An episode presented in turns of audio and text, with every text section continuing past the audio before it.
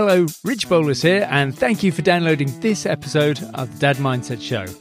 This week, I talk with parenting coach and stepmom mentor Tracy Poizner. Tracy's been a mom and stepmom for 14 years and has a special perspective on blended family dynamics and raising someone else's kids. This conversation with Tracy really gave me a new lens to view not only the challenges of step parenting, but also some of the challenges children whose parents have divorced must be undergoing. I hope you take away from this conversation as much as I did. Tracy Poizner, welcome to the show. Thank you so much. It's a pleasure to be here. Thanks for inviting me. I've been really looking forward to this conversation with you. Can you start off by giving us a bit of your background, Tracy? Sure. Um, I never know quite where to start, but okay, I I was married and I had a child, and then I got divorced, and and I was a divorced mom, and I was a single mom, and then I I got uh, a new partner, and uh, and my partner had kids, and so then I also became a stepmom, and all while that was going on, I was working as a natural health practitioner. I did that for about 20 years.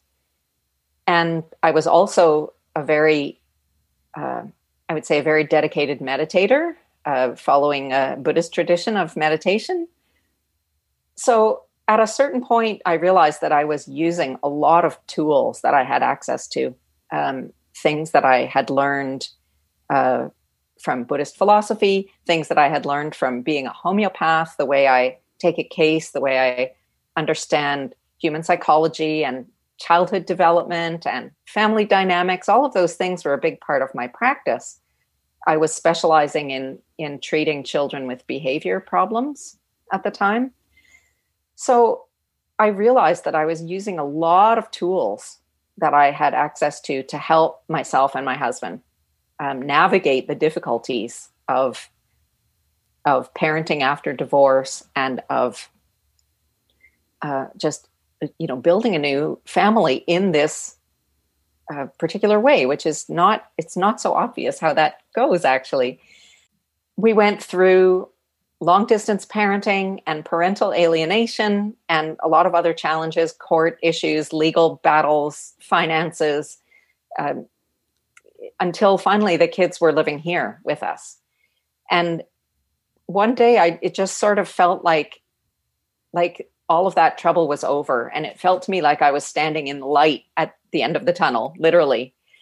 And i just really wanted to i wanted to help other well other women first of all in my position because i realized that that step families are becoming so numerous like it's really almost the the normal situation now. Apparently, half of all children under age 18 will experience living with you know one parent and the parent's new partner at least part of the time so this is a gigantic societal issue that i feel is not really getting enough attention and there aren't so many resources out there to help people so i set out to create something and it's been a really enjoyable thing for me yeah, and you've obviously been helping a ton of people in the process, Tracy.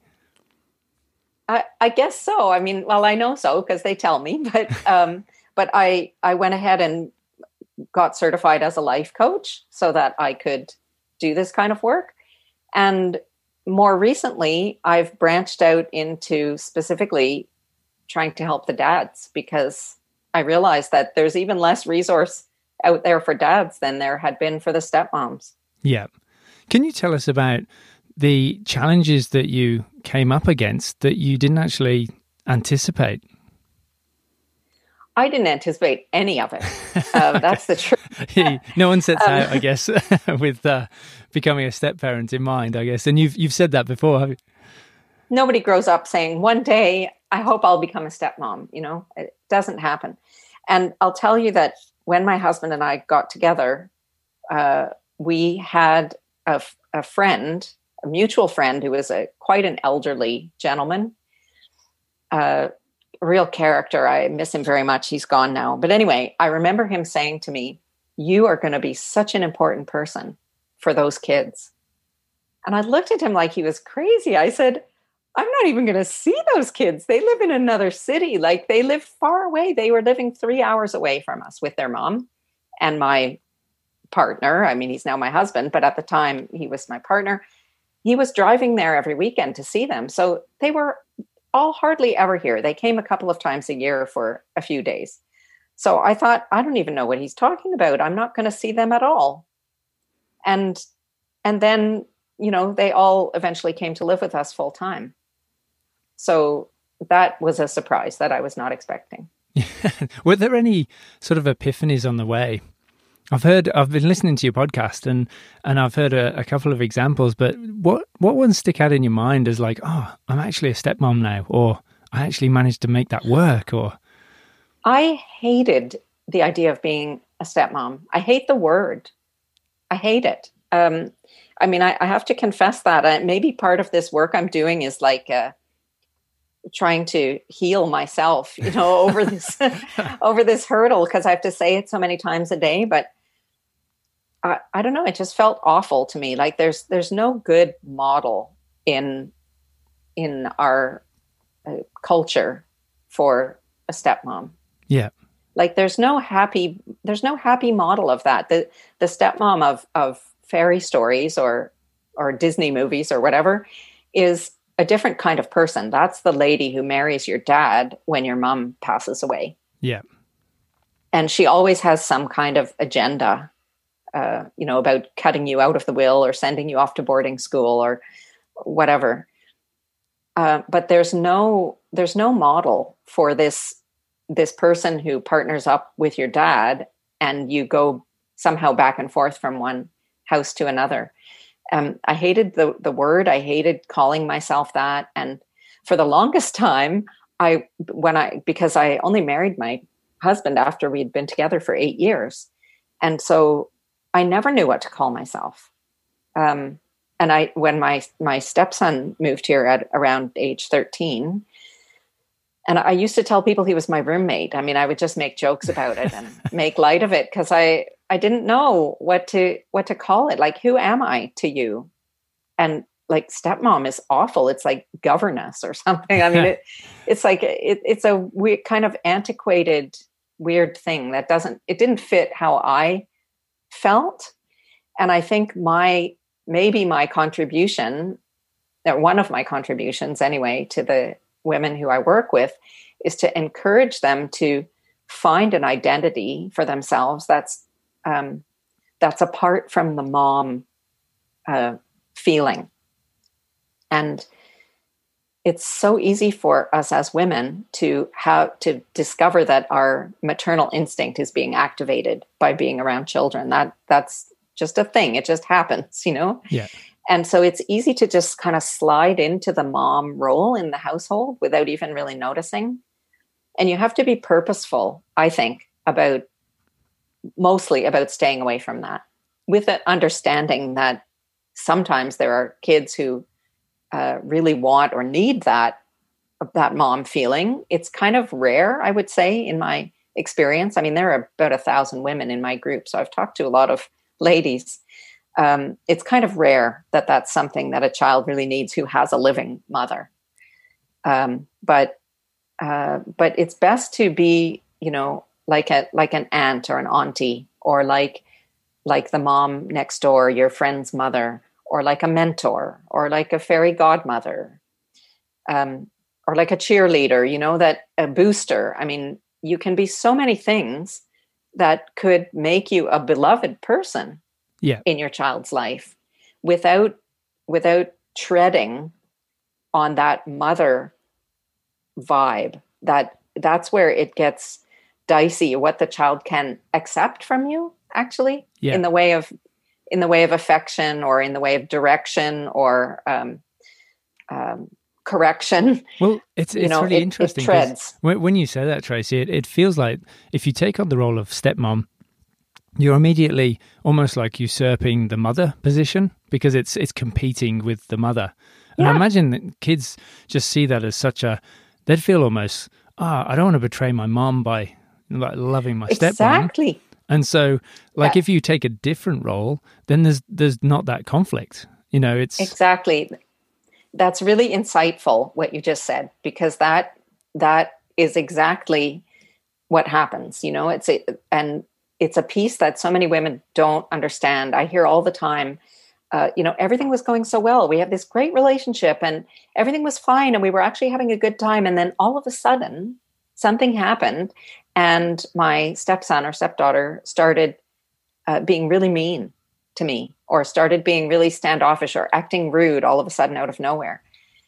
And i want to say like yeah what happens is that we are not wired as human beings to have two mothers. Like biologically it's not part of our makeup from time immemorial. We don't there, there's no way to integrate having two mothers i'm not talking about like same sex households where the both yeah. parents love and support each other i mean like like two having mothers split, who split don't camps yeah um and so in order to love you which they I mean, it, it's a wonderful thing if that happens. Uh, you, you can't have too many people in your life who love you, right? But in order to love you as a child, they have to push their own mother out of the nest, even temporarily. And when they realize for a split second that they've done that, they feel so guilty that they want to punish themselves. And they start acting out so that someone will punish them wow. because they deserve it for yeah. being a bad a bad son or a bad daughter. It's a reflex. And I've heard it again and again and again. I've heard it from adults reflecting on how they felt as a child also. Um, so anyway, that's you're exactly right. That's what happens. And if you can if you can stay away from that energy, then the child is not subjected to that psychological pretzel where they have to figure out who they are, how to be, who is who, in my family, what what is allowed, what isn't allowed. Yeah. And how how did your husband um, deal with this as well? Because obviously, you know, it, it must have been a, a, a huge transition for him as well. It was extremely traumatic for him um, in the beginning, but um, but he was he was making the trip. You know, he drove three hours to the city where they live every weekend, and he would take a room and stay overnight. He would fill up the car. He would cook a whole day before leaving, and he would fill up the car with, you know, meals for the week to because he had he had been the the parent who was doing most of the cooking in their family. So uh, that was how he was able to still feel like he was caring, you know, in the same way for his kids that he would cook and take food to their place and it would go in the freezer and they would have meals for the week and he would phone every day. But, you know, it started to become really, um, really difficult when I think when the mom realized that it really wasn't going to resolve and he really wasn't coming back. And uh, certainly at the point that he had another partner, then it became, you know, really, really difficult for her. And I can appreciate how hard that is, but nevertheless, um, the kids would stop answering the phone when he would call. And he was very understanding of that. And he would just persist and he would call two and three and four times in a row, letting the phone ring until the answering machine, until somebody would pick up the phone and then they would have their conversation. But that went on for years, every single day. Yeah. That nobody would answer the phone. And so it just like it was the patience of Job. I mean, I don't know, I don't know how he did it. And really sometimes sometimes it was too much and he just had to take a break and say, I, I can't I can't keep doing this. And then after, you know, a week or two, he would get back in the saddle and and just do it again. So it was it was really hard for him. Yeah. Um, but you, you he also had a lot oh, of. Su- I was going to say he had a lot of support from his his older brother is a, a ch- kind of child psychologist, a school psychologist.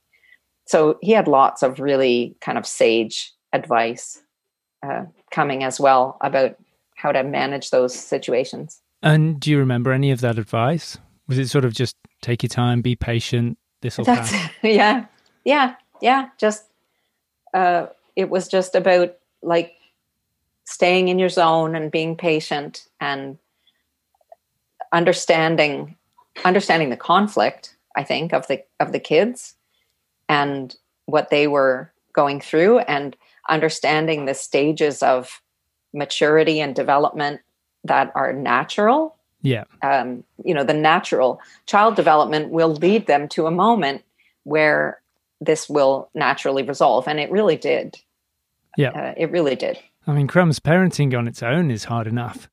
Talk about parenting being difficult. I mean, one of the situations that he had to deal with is that he would go to this city where he didn't live. So it was always really hard to like it wasn't a real life situation. You sort of arrive, you pick up the kids, and then you drive around. You go to a park, you go to the shopping mall, you go to the bowling alley, you go out for dinner, you maybe watch a movie. Um, it, it wasn't like a real life being at home kind of relaxed situation. And um, when when the kids would act up, just because they're being kids and it's completely natural, but when when dad would have to say that's enough now or no you can't have that thing that you want or stop fighting with each other one of them would say i want to go home. Oh yeah. Yep. And um, it was so so difficult to uh, to parent in a natural authentic way. Even when they would be here it would be a rare wonderful visit to have them for a weekend. And you don't want to spend part of your time with the kids in a timeout you know? Yeah. Um, you want to kind of uh, somehow uh, inevitably you're more lenient than you might otherwise gonna, be. Yeah, I was going to ask Tracy, can you actually fall into the, the the trap of being too lenient because you don't want to be the bad bad cop? You just want, oh, exactly. I just want peace and quiet. We just want to have a good time. Let's do whatever it takes to smooth the wrinkles. Exactly, exactly. And I I would say that's the main situation that my clients the stepmoms that's the main problem that they complain about yeah that that the dad says um, you know you guys better stop that now or else blah blah blah.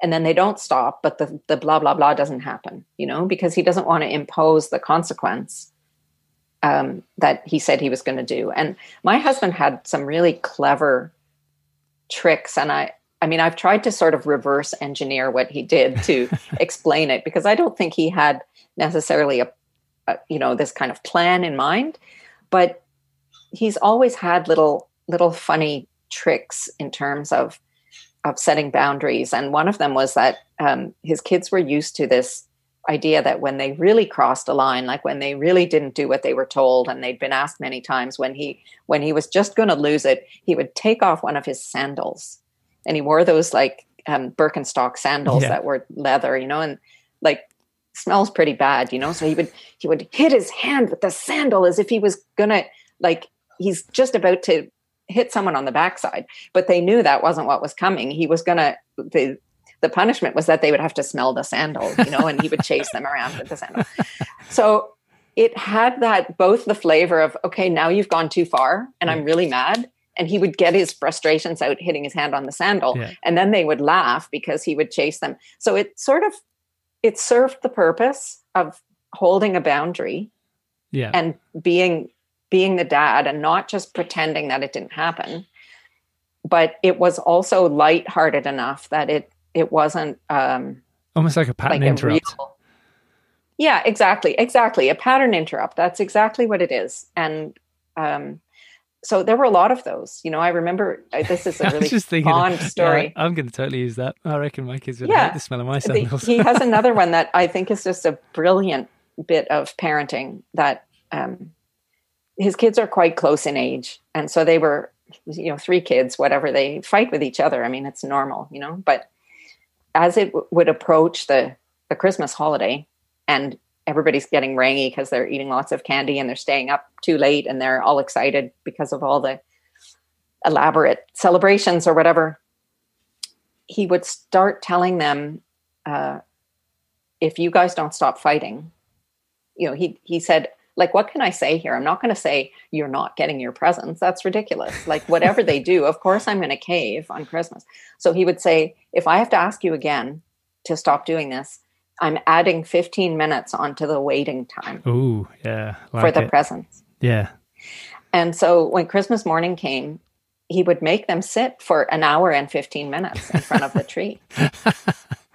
yeah. Before they could open and they would have to count and he would tell them how much time was left and whatever and you know, they still talk about that and it's it's funny, but it it served the purpose. Yeah. Like and so I think there you have to have um, a toolbox of consequences yeah. that you can hand out which are like you said there it's a pattern interrupt or it's something you know it just has to be enough that you do what you said you were going to do Yes. because that's the whole point And the you just have to demonstrate that you did what you said you were going to do it doesn't really matter what it is Yeah, the worst thing I think, and this was my default initially, I would be highly emotive at the point of this thing going on. So I'd throw out a ridiculous like punishment that, Right, that I was never right. going to follow through on. That- and then, yes. and then you kind of screwed. You're like, oh man, of course I'm not going to do that, and they know it. yeah exactly And so you're right, having those really sort of, I guess, light versions of consequences, but they are actually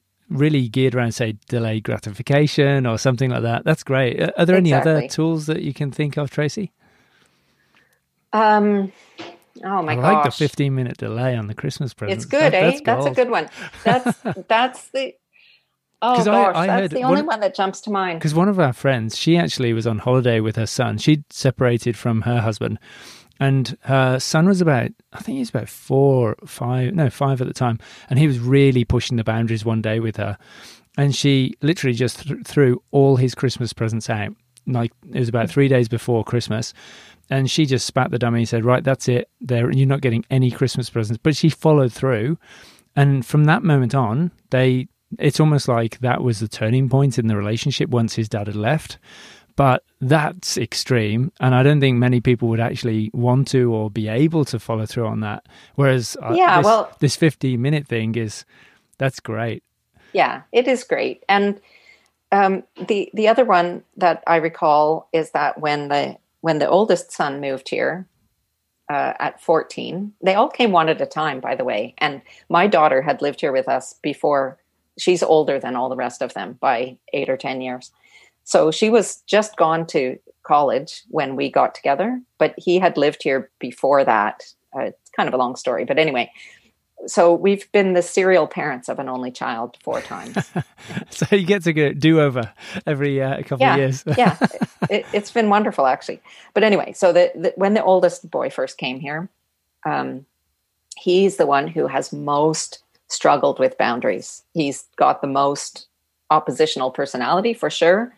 Uh, he was he was the hardest one to manage in terms of rules and consequences and boundaries. Um, but my husband had already been you know primed because he was the kind of guy who would say you know you have 5 minutes now to stop your game and then when the game you know when they when the time would come he would just walk over to the computer and push the off Yeah. button so now the you know the boy has his own bedroom and the door is closed and whatever you know and he said 11 o'clock it's a school night like no more no more video games after 11 o'clock and you know the warning comes at quarter to 11 or 10 to 11 or whatever and i think it only happened once but he my husband went downstairs and flipped the breaker to Yeah. turn off the power to the whole second floor of the house Yeah. um, so it's like there's no there's no fighting about it. There's no um, it's not an argument. It's just this is what happens. Yeah. and when then when when the the youngest one came uh, i remember that she was playing online with friends one night and i overheard her say you guys it's 5 to 11 i have to stop because my dad is totally going to turn the power off. And she was laughing. And he had never threatened it to her but it became like a you know myth. kind of family lore yeah. the mi- urban myth you know dad's going to turn the power off so yeah that was that was another good one I've actually because I, I find the timer works really well because it almost outsources as well. It's like, oh, the timer's Mhm. gone. It's not me making a call; it's the clock. It's the phone making an alarm. So it kind of removes you one step from that. And I heard one um, lady go a step further where she actually uh, designed a, a a pepper cracker.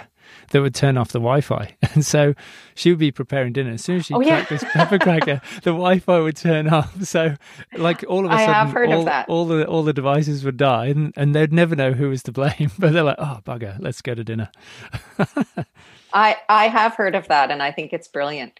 But there's one more thing that that um, really they. I mean, his his kids are so easy and well behaved. We haven't had to resort to a lot of of tricks that way, um, but that inviting the kids to help make the rules and to set the consequences is a really really valuable exercise. Yeah. And they can and be really brutal with the consequences as well, exactly. They? they that's what I always hear that kids will be way more they will invent consequences much more extreme than what you would have um, decided on their behalf. And then and then it's not you at all. You're you've got it written down somewhere. Yeah. Like this was they you can be in their handwriting like this is what you said was going to happen and they almost enjoy it i remember when my daughter was really really really little she went to a babysitter on our street who had four or five kids in a daycare setting and she was the littlest one so she was just turned two maybe and the older kids were four and five and i remember at one point she did something like ridiculous that she wasn't supposed to do as a little girl. And she looked at me and she said i stand in the corner. And then she went and took herself to the corner and stood there. Like she wanted to like experience that consequence that the other kids were being bad and getting sent to the corner. And she never got to do that. As far as she was concerned it was like a a mark of, a rite of maturity passage. or something. A rite of passage exactly. So yeah they do. They kids will kids will um they do understand the rules. You know you get them looking up like how many hours of sleep does a kid your age need? And well let's count now. When do you want to when do you wake up in the morning? When do you have to get up to go to school? Let's count backwards. What does that mean? When do you have to go to bed? How long does it take to get ready for bed? Let's count backwards. Yeah. so like no, no, they like, will but, participate but that, in that, that. means we're getting ready for bed at 4.30 yeah well yes. Yeah. um what what are when you were talking earlier as well um uh, we were talking about the challenges of of being the stepmom or the step parent what do you think some of the biggest challenges are for the, the stepchildren? Like, what are they going through that you know you noticed or you've had um, other stepmoms talking about? Well, I think one thing that we don't um, pay enough attention to is how difficult it is to live in two places where um, you either you either don't feel like you have an actual home, like a place that's home, or that you are constantly having to interrupt what you're doing. I mean, talk about kids who don't like to stop what they're doing to come for dinner. Like, how about drop everything and now it's time to go to dad's house? Or now we're just having fun and it's time to go back to mom's house. Yeah. The transitions are awful. Yeah. It's really, really hard. Uh, that's what everyone complains about. The transition day even is awful. And then some people have this insane schedule where they change houses every two days so that there's no moment where you finally feel stable. Like you're either just arriving or you're just leaving. You constantly need a bag with like your essentials in, wouldn't you? Well, not just that, but essentials for a kid, as you and I know, when you go away for a weekend, you're packing the minivan onto the roof with essentials, yeah. right? Yeah there's the special blanket and the special stuffies and yeah. the games that you can't be without and the you know the um, running shoes or sandals and boots and the raincoat and a swimsuit and the you know there's always something that you've forgotten somewhere yeah. there's always something that you're missing out on something is happening a lot of uh, not so nice parents uh, make a point of doing something that the kids miss out on so that they stop wanting to you know go to the other place so that they'll deny a visit because something special is happening during the other parent's time. And they have friends that they're not able to play with. Certainly as kids get older as they get to be 13 14 years old it's a tragedy to not be available when your friends are doing something and you're excluded because you're you're not there you're in another home. Yeah. So um, and i think the idea of having two parents who um, who are at odds with each other, whose whose interests are different in some way with and that the child is is aiding and abetting one parent against the other all the time that reminds me of a client that i had in my homeopathy practice who was who was in a work situation where she had they they had sort of split her her work hours in such a way that she was answerable to two bosses. She was reporting to two different bosses. Yeah. And at some moment these two bosses were vying for the same promotion in the oh, wow. you know in the company. Yeah. And like whatever she did, she was undoing the work of that she was doing on the other side. And I think that's that's a lot of the time how these kids feel that they're they're sitting on a kind of fence and it's impossible to feel okay. Yeah. I mean, because there's straight up, like looking from the outside in, there must be you know two main separations. There's the harmonious ones where it's like people just decide and it's very sort of, you know, this is not working. We separate and we're going to try and yeah. do whatever we can to support the kids through this. Mm-hmm. But then there's the the uh, opposite of that, which must be the really toxic ones. Um, you know, two parents fighting, using the weaponizing the kids and all that sort of stuff. And I can't even imagine what it does to, to does to the kids. I can't imagine either. And I it's it's what moves me to do this kind of work because I think that with the numbers that we're talking about, I mean, just I don't know about in Australia, but in the US, I'm in Canada, so I'll I'll say in let's say in North America, there are something like 15 million step families in round numbers. And so you know, even if there are an average of two kids in each of these homes, then there are 30 million children coming into adulthood at any given moment with this kind of profoundly broken um, home life dynamic like yeah. profoundly it's not you say you know that coming from a broken home sounds maybe overly dramatic but sometimes the it's the it's the dynamic between the parents that's that's it's almost really like broken. coming from warring homes it's almost like romeo yeah. and juliet sort of thing yeah absolutely because and i've heard you talk about you know the myth of the blended um, sort of family as well can you talk to us a bit about that tracy yeah um, i think that um, there's a there is a myth that that the blended family is, is a kind of a different version. It's like a, a color overlay version of a regular traditional nuclear family. That maybe there's you know something different about it like it's all the same people except for one parachuted in different like some new actress in the role of mom and wife but that in all for all accounts and purposes it's like the original family in some way and I think that's what a lot of people going into it think it's going to be. And it's nothing like that at all. It's a it's like a Venn diagram with overlapping circles. And the the woman who's in the situation of being the the new wife or girlfriend partner, um, she often feels that there's something wrong with her because she's not achieving this feeling of being a family altogether.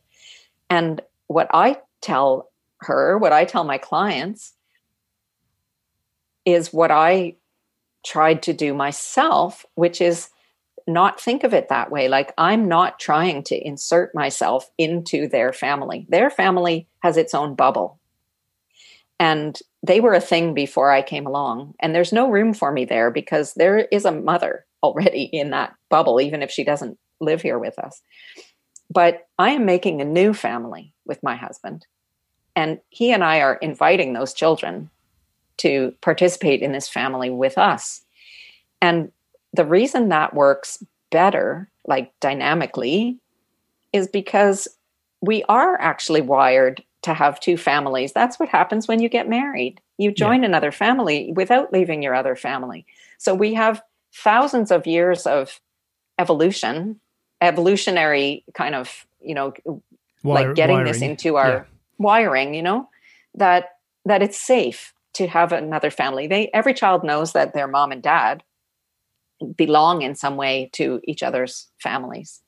And that they accept you know the grand we we have grandparents on both sides or aunts and uncles on both sides and that they understand that they're part of two families already in that way and they they can wrap their heads around that and it feels safe. It feels okay to do. And so it may sound like the same thing but it's not. When you're building a new family you're being really intentional about creating experiences that that everybody can um, you know integrate in some way. And i know one stepmom who did such a smart thing. She used to take little polaroid pictures of their family adventures together and she would frame them and put them on the wall. And she put them on the stairs of their home so they were sort of at eye level of the kids but so that subliminally they're integrating these images of themselves as a family together with you as the new person. And there's no there's no sense they don't experience you trying to butt in to their family so that you're still leaving space for the dad and his kids to do things on their own without you. And that kind of honors the the family energy of their the family of origin which still exists even after a divorce. Yeah and do you think there are any i mean yeah, it's it sounds like creating a, a new family seems a much healthier way to look at it. Um, I, I, heard you talk about the way the French describe it as well. What, what's the yeah. French word for it? Uh, it's a they they say famille recomposée. Uh, famille recomposée. It's like a, um, I don't know if you've ever gone to a French restaurant and seen salade composée. You know, it's a it's a, a salad of um, not like we like Americans make a tossed salad where everything's chopped in little pieces and kind of homogenized all together, but tossed all together. A, a, French salad has everything laid out in little, it's in little clumps. You know, the things that belong together go together. But so, like a recomposed family, like it's a family composed of new pieces. Yeah. Uh, which is a, a lovely term instead of the bleeping step thing again that d- doesn't really, you know, no, doesn't, doesn't do, do it for me. And and blended has that like you know that that idea that everything's gone in the blender and it's all homogenous. Yeah. It's not homogenous. There's though there are two families in that family. There's the old one that is the dad and the kids and they still get to they still get to be a family together. There are things every day that happen in my family that don't involve me. And i i purposefully exclude give, give them space for that. Do you think that's a really yeah. important step as well? Actually allowing them to hold space just as the oh, dad and God, his kids yes. rather than it's so it's it must, so important it must be quite tempting though for a new stepmom to just jump it in. Never new, never mind. Yeah. It's tempting for an old stepmom. Yeah. Like I'm dying to be a fly on the wall and hear the whole conversation because of course I would love to like flatter myself by thinking that, you know, well, I would never do that. But, you know, they need space to talk about their mom. Yeah. In a place where she's not going to be judged by someone outside of their family. Yeah. They can slag her all they want together, the three of the, you know, whatever, when they're together they can they can do that. But when you bring a stranger in you know imagine this like like i might i might say to my husband you know oh god my mother's driving me crazy. Uh, I mean she doesn't often in truth but i could say you know there goes my dad again like doing that thing right? Like oh man it bugs me when he does yeah. that. But if my husband were to say to me yeah there goes your dad again doing that thing. Like now it's insulting, right? That's right. That's fighting so, talk. yeah, exactly. So, like, there needs to be some space for those to unpack that, all that history that they have together that doesn't involve me. And typically, when I stay out of the conversation, after an hour or so, or however long it takes, um, one of them will sort of give me the recap. Like they they will bring me in to the conversation eventually, yeah. and if they don't, that's okay too. But um, I still no, of course I do. I deliberately leave myself out of it. If I hear, well, for years I used to stay upstairs and not come down until the whichever child was living here had gone to school so that they had breakfast time alone with their dad and that was a reliable time of day when i was not going to uh, pop around the corner unexpected they they would know that like i just don't ever present myself at that hour of the day and it's time for them to be together and talk about whatever they need to talk about that doesn't involve me or concern me that you have to give that kind of space um, and i think it's appreciated i really do yeah. What What are some of the other routines, Tracy, um, especially around like the transitions and so on that you found work really well? Um, you want there to be something kind of, um, I want to say ritual, and that's maybe not the right word, but something routine, something like that's comforting in the way that like I, am here now. This is how we do things here. So, um, so there would typically be a, a meal that their dad would have cooked. That's going to be that's what we're going to they're going to eat when they get here. You know that it's going to be that, or that, uh, or that we always go out to the same restaurant when they we always get the same Indian food or whatever it is. You know that there are I mean, like, you're probably catching on that there's a lot of rituals around food in this house because we like to eat. but great. um, but um, no, I I encourage people to make a kind of a transition ritual. We didn't have those kind of transitions because they live so far away. Um, it was a it was a, um, a rare opportunity when they would come here to stay, and it was really hard to make those kind of um, like opportunities to to cool down the the transition. It, transitions were just hard. I can just tell you that we used to bemoan the fact that like by Sunday they were relaxed and having a good time here, and they, we, they had a few hours until they had to turn around and go home. You know, so so it was it was just hard because we didn't have enough opportunity to do it um, again and again. But but I think that the more you can say like it's always pizza night on Friday yeah. when they arrive. Like you know what the meal is going to be. You know what that we're going to watch a movie after supper, or that we're all going to go for a bike ride after supper, or that you know Friday night is the night that we put sleeping bags in the living room and Dad stays, you know, sleeps with us in the living room or whatever it might be. Yeah. Uh, certainly, my husband used to sleep. Uh, in our case, it's in the in the attic where we had all the the beds, and um, you know, he would stay up there with them, and that was something that they would look forward to because it was kind of felt like a camp. Like going camping, yeah, yeah. and um, what did you find around? Like, I, I guess the the question that goes on from the transitions is, what have you found when the it's an it's a, a non harmonious split, and there's almost like the the other parents trying to undermine or that sort of thing. Are there ways that like rituals can actually buffer against that sort of negativity that's sort of bestowed on the kids just before they're set off. Did you do your clients see much of that happening or? Well, it's a that's a bigger. It, I think it's a bigger problem than just simply the rituals because I think the three things that that a high conflict ex can can do can say to the kids like the message there are three main messages let's say which are um, you're not loved over there. Well first of all you're not safe over there. Your dad is not a safe person for you mm. for whatever reason um, I, I, even heard one story where a, a mom told her little boy that the dad had gone to jail for murder whoa and that he was a murderer you know I mean, you just hear the most incredible things. Anyway, yeah. so the first thing is you're you're not safe with your dad. Uh, the next thing is you're not loved. Your dad doesn't really love you. He left yeah. us. He abandoned us. He's got a new family now, whatever. And the third thing is you're not seen. Your dad doesn't understand you. He doesn't listen to what you're saying. He doesn't really know you the way I do, whatever.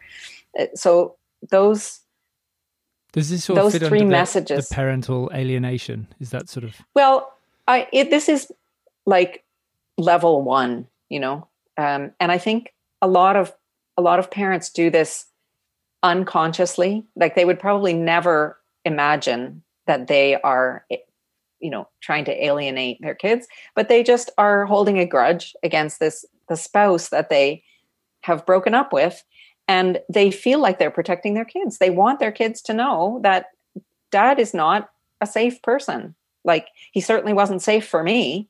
Yeah. So like I don't trust him to take care of you. He's not reliable. Um, you know, he doesn't do what he says he's going to do, whatever it might be. Sometimes the the mom really really believes that she's um, protecting her kids yeah. by saying those things. And it's the strongest so, urge isn't it to protect our kids? And if you actually believe there is even a slight risk you're going to do that naturally. Exactly. Exactly. So um i think i think that the way to counter those kind of messages is with nonverbal communication. And that has to do with what I said before with setting up a lot of a lot of routine and rhythm in your house so that things are really happening in a very calming, repetitive, repetitive, predictable way. That you are making a point of announcing what's coming next all the time and then doing it so that they get used to the idea that you you do what you say you're going to do even if it's you know constantly saying now we're going to do this and then we're going to clean up and then we're going to have supper. Like though just announcing what's coming next all the time or like now it's friday night tomorrow's going to be saturday we're going to do this this and this and then you're going to sleep here again. And then on sunday we're going to get up and have that special breakfast and then we're going to do this and this and then i'm going to drive you home. Eh, yeah because when, you, when you say that like because kids understanding of time can be really hard for them to grasp and so they if they don't even know how long they're going to stay in one place, they're, they're sort of in limbo the whole time. Exactly. For us, it's obvious because we know how to read a calendar and you have your, your journal all marked up with stuff and you know what's happening all the time. Um, and we forget to tell kids what's on the agenda, either because it feels obvious to us or we just don't realize that we haven't told them. So like where am I sleeping? You know, that we, would be nice to know. They they have yeah. so little control. Yeah. And even I can tell you even when you talk about time like I we've gone many many times together as a family to visit my husband's extended family. And it's about a 7-hour drive from here, so it's a big trip. We go about 3 times a year. But even as teenagers, I would make a point of saying, you know, I poke my head around the corner at some point and say, you guys know that tomorrow's our last day here? And inevitably they'd go, what? like always, you know, like just, just checking, you know, that we're leaving the day after tomorrow, right? At, I, and then again, you know that today's our last day here, right?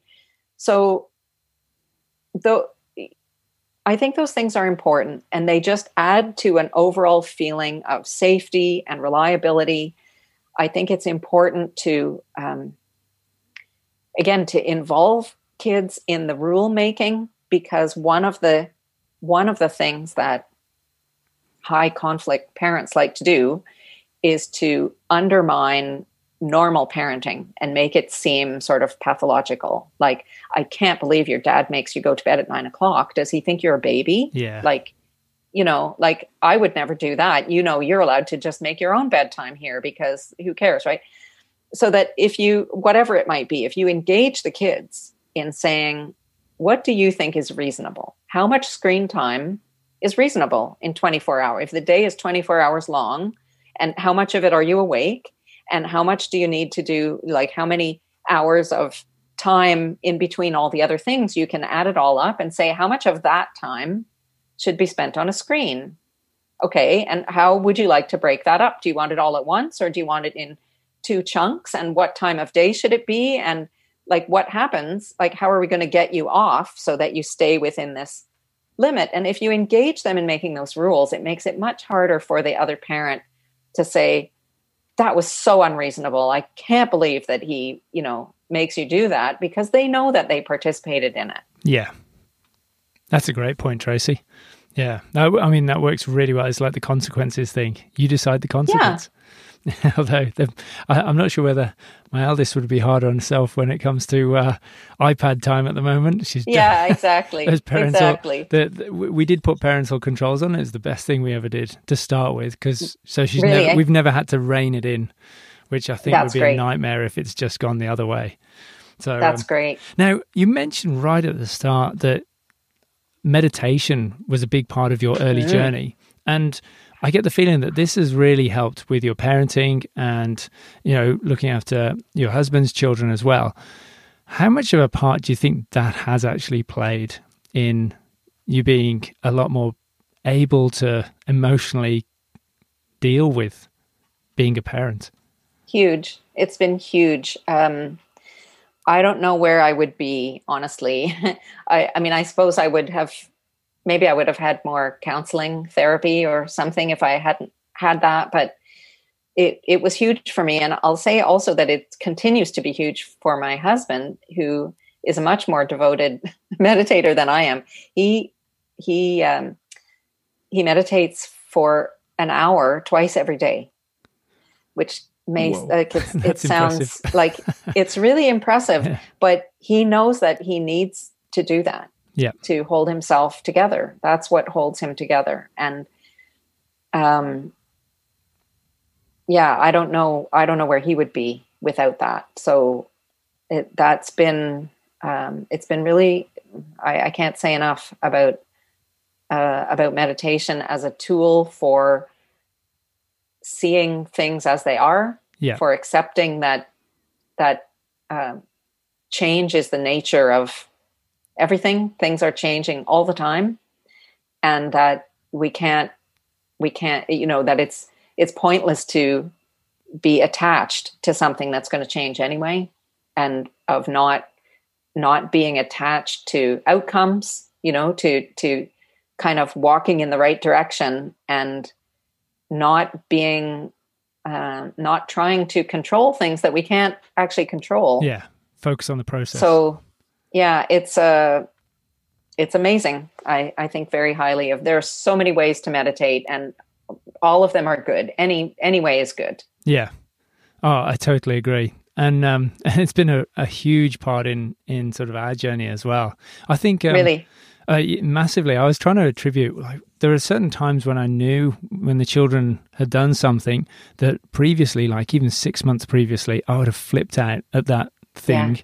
And I, I saw, and I remember stopping and saying to myself, "Wonder what tape you're playing right now. Like, what tape is that mm. playing in your head?" And and it was almost like being the watcher of myself. Yeah. And it, and it just gave me that pause, and I was like, "That's amazing." You give yourself that that you know five second pause before reacting and you can change how you show up. And and I, you know that was one thing that i thought wow this this this is really good. This is great to be in this it's position. really it's really good man. And just exactly what you said you know the idea of of um, uh, you know that previously something might happen and you you stay mad about it for three days and then after some time of meditating things happen and you you are mad for 8 hours. And then something happens and you're mad for an hour and a half. Yeah. And then then before you know it you're mad for 15 minutes. And uh, you know and that's how it goes. It's not like you're you're just not going to become you're going to be like beyond human that nothing ever makes you angry anymore or you never lose your patience or lose your temper or whatever. But you're you're just expanding that little window yeah. between where something happens and you react to it so it just like you said it gives you that moment to to just say maybe maybe it's not what i think or yeah. maybe i can do this differently or uh, it's amazing and and that ties into something you've said before tracy around choosing your battles around almost like your values like picking a couple of values that are that you will yeah. live and die by those values, but everything else you can actually you know let slide. That's maybe. It. I mean, how do you actually get people to to come up with those? What, what's the? Well, I just did that actually. I just ran a um, a little boot camp of three days in my. I have a, a group for dads on Facebook as well for the for the mostly they're most of them are husbands of the women in my stepmom group, but some other divorced dads have just found us randomly on Facebook, but I did a little boot camp that was three days of. Um, oh, what did the guys ask me? They, I, I, I suggested some topics, and they picked the idea of how to stick to your guns without being the bad guy. Yeah, that you know, like exactly what we're talking about. You know, how to set limits and feel good about it without feeling guilty or like you you have to be the bad cop in order to make that happen and so we went through th- on each day i did about an hour a, a, kind of training and we started off with um, picking these values. And you just start with you know I, I just made a list of 10 or 20 values that they could look at you know um, honesty loyalty hard work uh, financial responsibility whatever they might be. You just look at them and think if i had to put these into groups like which like let's find a few that are the most important and which ones could be at the bottom of the list and then you just kind of narrow them down. And i like to offer little challenges to say well okay if you think that let's say loyalty feels like a really important issue for you, uh, how do you respond to that if your kids are behaving in a way that is loyal to their mom while they're with you? Like loyalty is the value, yeah, and your kids are are showing demonstrating loyalty. loyalty. they're, they're demonstrating loyalty. So you know, how are you going to feel about that? And uh, the idea is to say, like, either it makes you say i can deal with it better if i i do feel that loyalty is important to me. And that gives me some insight into how to react when something like that happens because i reflect on the idea that they're demonstrating loyalty. Or you can say i don't think there's any way that i could be okay with that. So maybe i have to ditch loyalty as my most important thing and go with something else right? Or even if it's honesty.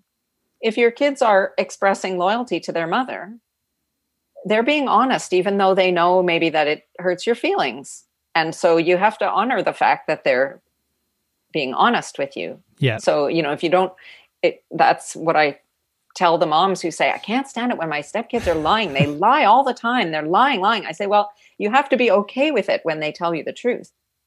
Like, whatever they tell you that's true, you have to receive it respecting that they're being honest and not let those things piss you off, you know? Yeah.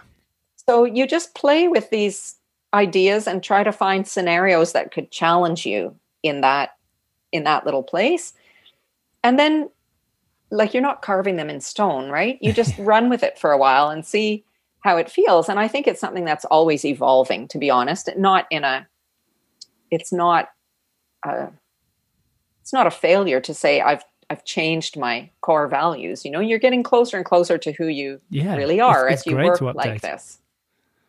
Um, but that once you know those things, then you can then you have a sense of what's important and what's not important. So that instead of when you say pick your battles, it usually has to do with how much patience you have at any given moment for putting yeah. up with stuff or where you you know you're out of patience and so you blow up about something like it, it would be better to to gauge what things are important by how close they those things are to your most important values. And and I, I like the idea of going through it beforehand, so it's predetermined, so you're not on the back foot and you're put in a situation. Is this one of those really important things that I have to, you know, come down hard on?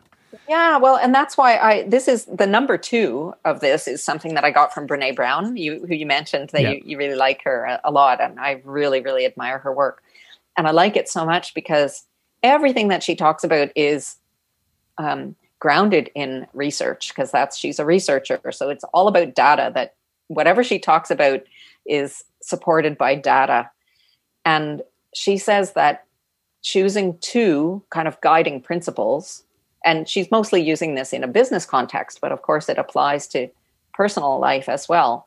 That if you have more than two guiding principles, it starts to become cumbersome. You can't keep them in front of you all the time. Yeah. It's it's too much to remember. So just pick two and see how that goes for you. See if it's you feel more relaxed that you can just say like is this a breach of something that I consider what I live or die by. Yeah. And if it if it isn't, then maybe it's something that you can that you can let go of.